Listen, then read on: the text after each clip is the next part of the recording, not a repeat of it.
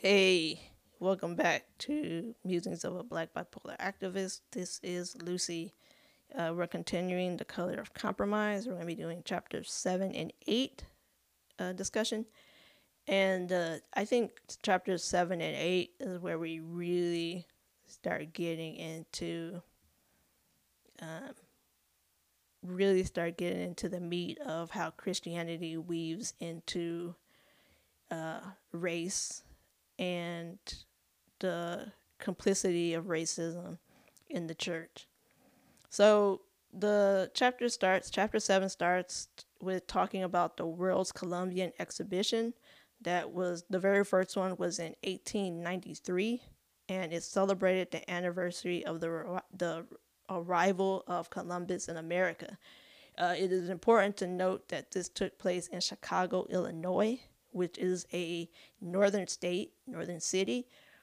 Um, but the black people were um, black people were not allowed to attend the World's Columbian exhibition. They were actually uh, relegated to a different day, uh, and it was very racist.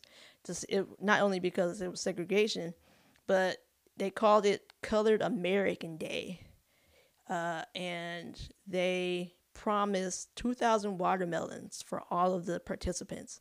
Now, watermelon is a uh, has become a racist icon uh, because of things like this uh, and the myth of black people just eat watermelon, associate watermelon with black people.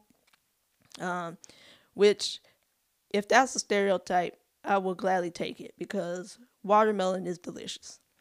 Um, but things like that, like watermelon becomes like a racist pawn in um, in the whole racism catechism. Is that if that's the right word? Um, and 69 Fon, which were actually um, Africans who were in territories that were um, that that were invaded by French. I don't want to say settled French because they were basically the French invaded these countries. Um, and so 69 of them were placed as exhibits where white people could just come and look at them and talk about how immensely ugly they were uh, and how they were basically like animals in a zoo. Uh, and so um, they mentioned that's that's that. They mentioned a preacher named Augustus Tolton, who was baptized Catholic in Missouri.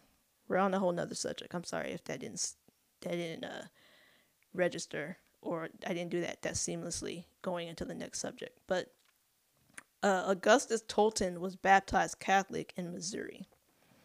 And he moved to the north as a child, but when he became of age, he could not attend seminary. So he was around 17, I think, 16 or 17, I think is what the, the book said. And they told him he could not attend seminary. You know, this is the Catholic Church. They are basically saying black people are not allowed, which is huge segregation in the Catholic Church. Um, so instead, he saved up for 10 years to ascend to attend seminary in Rome and came back to the United States and became the first black Roman Catholic priest. Now, the priest who or uh, who placed him or ordained him said that if Catholics didn't like black uh, priests, they sure were going to get one now, uh, which is very progressive of him to say. Uh, and then uh, it, it, the Catholic Church, I think the reason the things that the complicity of the the, the chapter, ah, the name of the chapter is The Complicity, Remembering the Complicity of the North.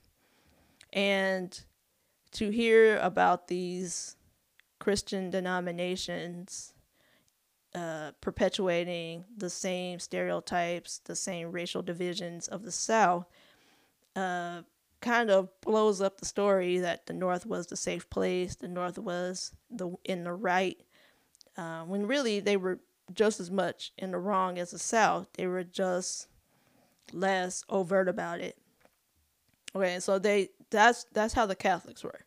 So then William J. Seymour, who I consider one of the fathers of the Pentecostal movement, was actually encouraged by a white mentor to go out and preach and like do the gospel. Uh, William J. Seymour uh, started his own church because he believed in the speaking of tongues. A lot of people did not believe in that at that point. and so he became pretty a, a radical preacher in that sense because he believed in speaking of tongues, and uh, it actually. Uh, he actually started the Azusa Azusa revi- revivals, ugh, Azusa revivals in California, uh, which is very very famous. Uh, a lot of people came to those, like thousands. Um, however, when the Azusa revivals took off, like thousands and thousands of people were coming. Um, the white mentor that he had decided that the services were too similar to Southern darky camp meetings. And the Pentecostal movement also became segregated on a national scale. So, in like in small groups, it was okay to meet. But once it got big and like people were coming and people were intermingling, poor, uh, people with money, um, white, black, um, all of it, men, women, it became too much of a problem. And the Pentecostal movement uh, just decided to be more segregated on a national scale. Um, chapter 7 also talks about Pepperdine University, that was founded on conservative ideals. Uh, and uh, but it still practiced segregation. So, one of the big issues in the 50s and 60s and earlier was interracial relationships. Um, so, Pepperdine University said that black students could attend, but uh, black men had to be married, um, and black people were not allowed to stay on the dorms for fear of race mixing and having mixed children. Uh, Pepperdine University also had this um, this ideal for years and years. I think they only just stopped like in the 70s or 80s about their uh, their uh, rules about intermingling relation and relationship. Um, and uh, so there was a lot. A lot of the church was very complicit in racism and uh, going along with the ideals simply because of they believed in states' rights. Uh, states should decide what they want to do. Um, but it wasn't all bad. There was a um, there was the religious and race conference in Detroit, and they were a uh, group of interfaith people, so Catholics, uh, Protestants, Methodists, Jews, um, like all faiths, and they decided that they were going to come together to um, com- combat uh, segregation and help uh, get people, middle class black people into housing. Um, and greater the Greater Detroit Committee specifically also advocated for fair housing practices, and they wanted to help evade redlining. Redlining became an issue around uh, this time, and uh, let's see, what period are we in right now? Like the early 1900s, uh, when black people started getting land, uh, white people were uh, re dis- the redistrict doing districts in a way that would keep white people together and separate the black people. Um, and redlining is also still an issue, uh, and it is very damaging, especially when we talk about politics and voting, uh, because people are restructuring the districts so that uh, politicians can win. Um, so anyway, all this to say is that the Amer- the American church encouraged white flight. People like the Religion and Race Conference in Detroit and the Greater Detroit Committee were anomalies. They were not um, they were not big proponents of integration. Um, several um, several universities that were popped up around this time, uh, uh, Christian universities too, um, advocated for keeping people separate. Um, mostly, one of the big issues is interracial dating and marriage. They wanted to stop mixed children from happening. Uh, there is, I think, there still is a huge fear of black men, uh, and it was black people in general, but black men, in that they feel that black men are the most likely to evade the race um, and cause damage, especially to white women. Uh, white women are treasured in this country. Um, and I, in my opinion, they're one of the most privileged groups in America because they are protected well. Um, and uh, we can discuss that uh, late in another thing. But um, the the point of a lot of these universities was to keep white women safe, and the way to do that was to um, not have black students interacting with the white students. So that was chapter seven. Uh, we're gonna go into chapter eight, which uh, we t- we talk more about like moderate uh, Christianity uh, and the moderate Christians. We still have a problem with moderate Christians today, I think, uh, but it what is not as overt as it was in the 1960s. So the decision of Brown versus the Board of Education divided Christians greatly. Uh, Brown versus the Board of Education is the um, Supreme Court case that shattered Plessy versus Ferguson, which basically says separate but equal is not actually equal.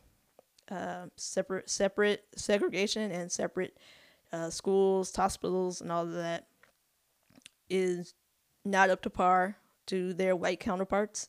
And uh, I believe the Brown versus Board of Education was a unanimous vote. Uh, and uh, so that's amazing. Um, however, there were people in the Christian faith uh, that uh, was mentioned in the book. Uh, one is G.T. Gillespie, and he said that even though Brown versus Board of Education uh, like restricts segregation, he still felt that segregation was a biblical concept. And even though he admitted that nowhere in the Bible does it say segregation is good, he decided to instead reference to something called natural law, which is basically he said like bluebirds and redbirds don't mix, um, hummingbirds hang out with hummingbirds.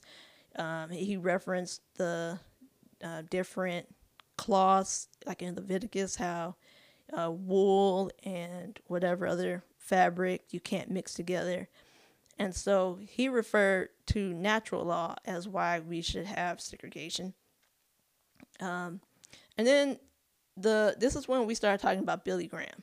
Uh, Billy Graham is mentioned in a couple chapters after this chapter eight, which is compromising with racism during the civil rights movement.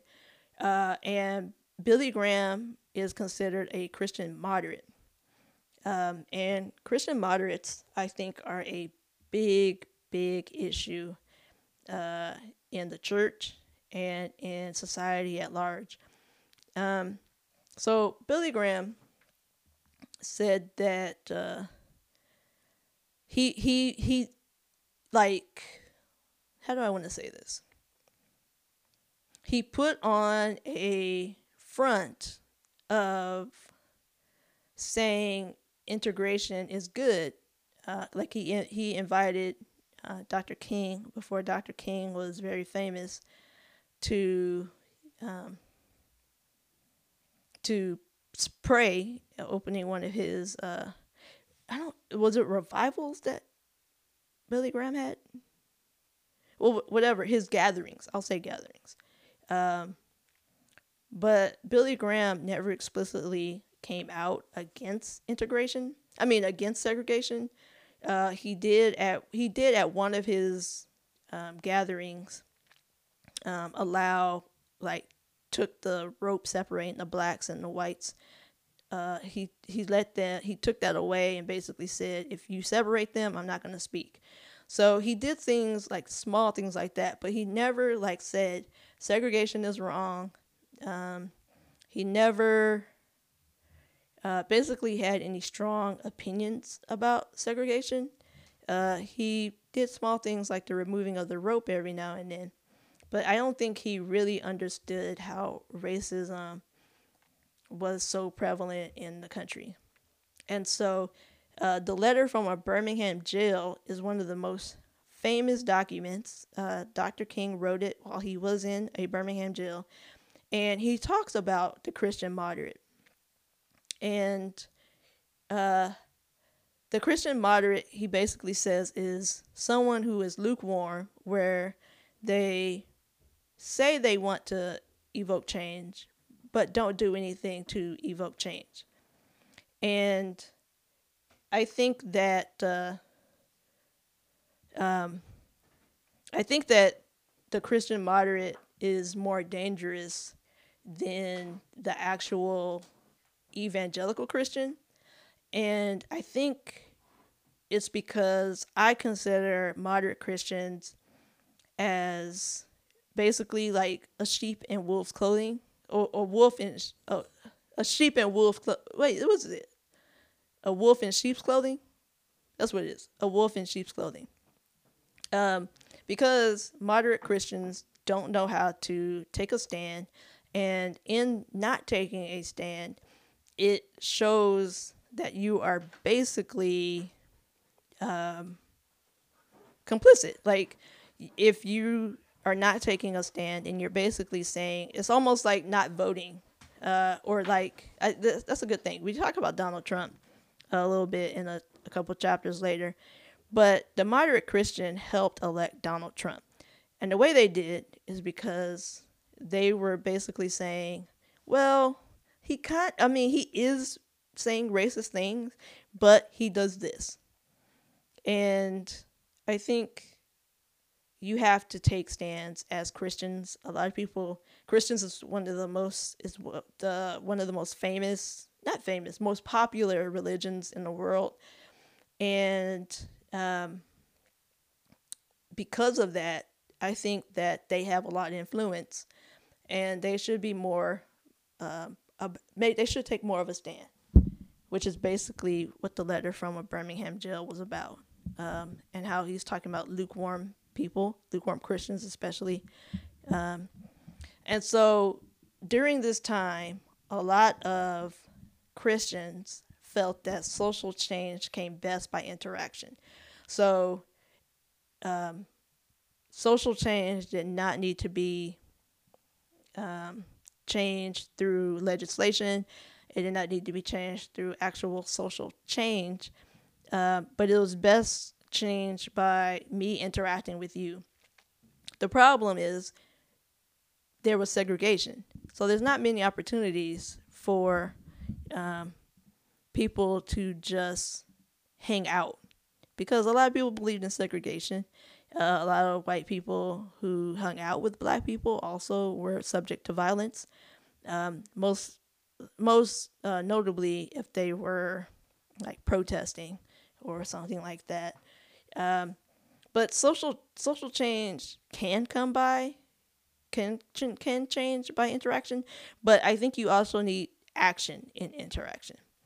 Uh, and so um, during the Dr. King felt that like riot is the language of the unheard. Uh, and this is also a controversial statement because a lot of people during the Black Lives Matter, recent Black Lives Matter um, demonstrations, uh, Dr. King's riot is the language of the unheard is uh, quoted uh, a lot. And moderate Christians, we're to go back to moderate Christians, moderate Christians and even and like conservative evangelicals, all of that said that you have to read the rest of this uh, letter. I think it was in a letter um, to really get context of what he's talking about. And basically, the context is that sometimes you have to be strong in your values. And rioting is bad, yes. But the reason why people are rioting is is truthful in their beliefs. So riot is the language of the unheard is basically saying rioting is when you get so fed up and nothing is changing and you eventually just explode, which is what rioting is. Um, however, Billy Graham has said that there is no doubt that rioting, looting, and crime in America have a point of anarchy or at a point of anarchy. So he did not believe that people who took matters into their own hands about their own social standing, he felt that that was pretty much overthrowing like law and order. And while I do not agree that uh, rioting is the best thing to do, um, I do believe that rioting is also the language of the unheard. Um, and uh, Dr. King and Billy Graham, they talk about the differences between Dr. King and Billy Graham a lot in this chapter, um, and how Billy Graham's moderatism, is in some ways dangerous. Um, I also like uh, going back to the sheep and wolf's clothing, the wolf in sheep's clothing. Um, it's dangerous um, like for the Watts riot, the Watts riot started because a um, a couple of brothers were driving. They were pulled over by the police. Uh, the police kind of called for backup because people were watching this happened, and more and more people were coming out of their houses. Uh, and somehow rocks got thrown at the police officers and the riot started. It lasted six days, I believe. Uh, a lot of damage, and uh, Dr. King actually went to Watts uh, to talk about the riots, and um, Billy Graham flew over uh, Watts. I did not know this, but Dr. King actually went in the gr- to the ground, boots on ground, went to Watts to talk about what was going on Billy Graham decided to take a helicopter ride over the city of Watts. And um, he basically said that it cannot be overlooked that this kind of disturbance is being used by those whose ultimate end is to overthrow the American government.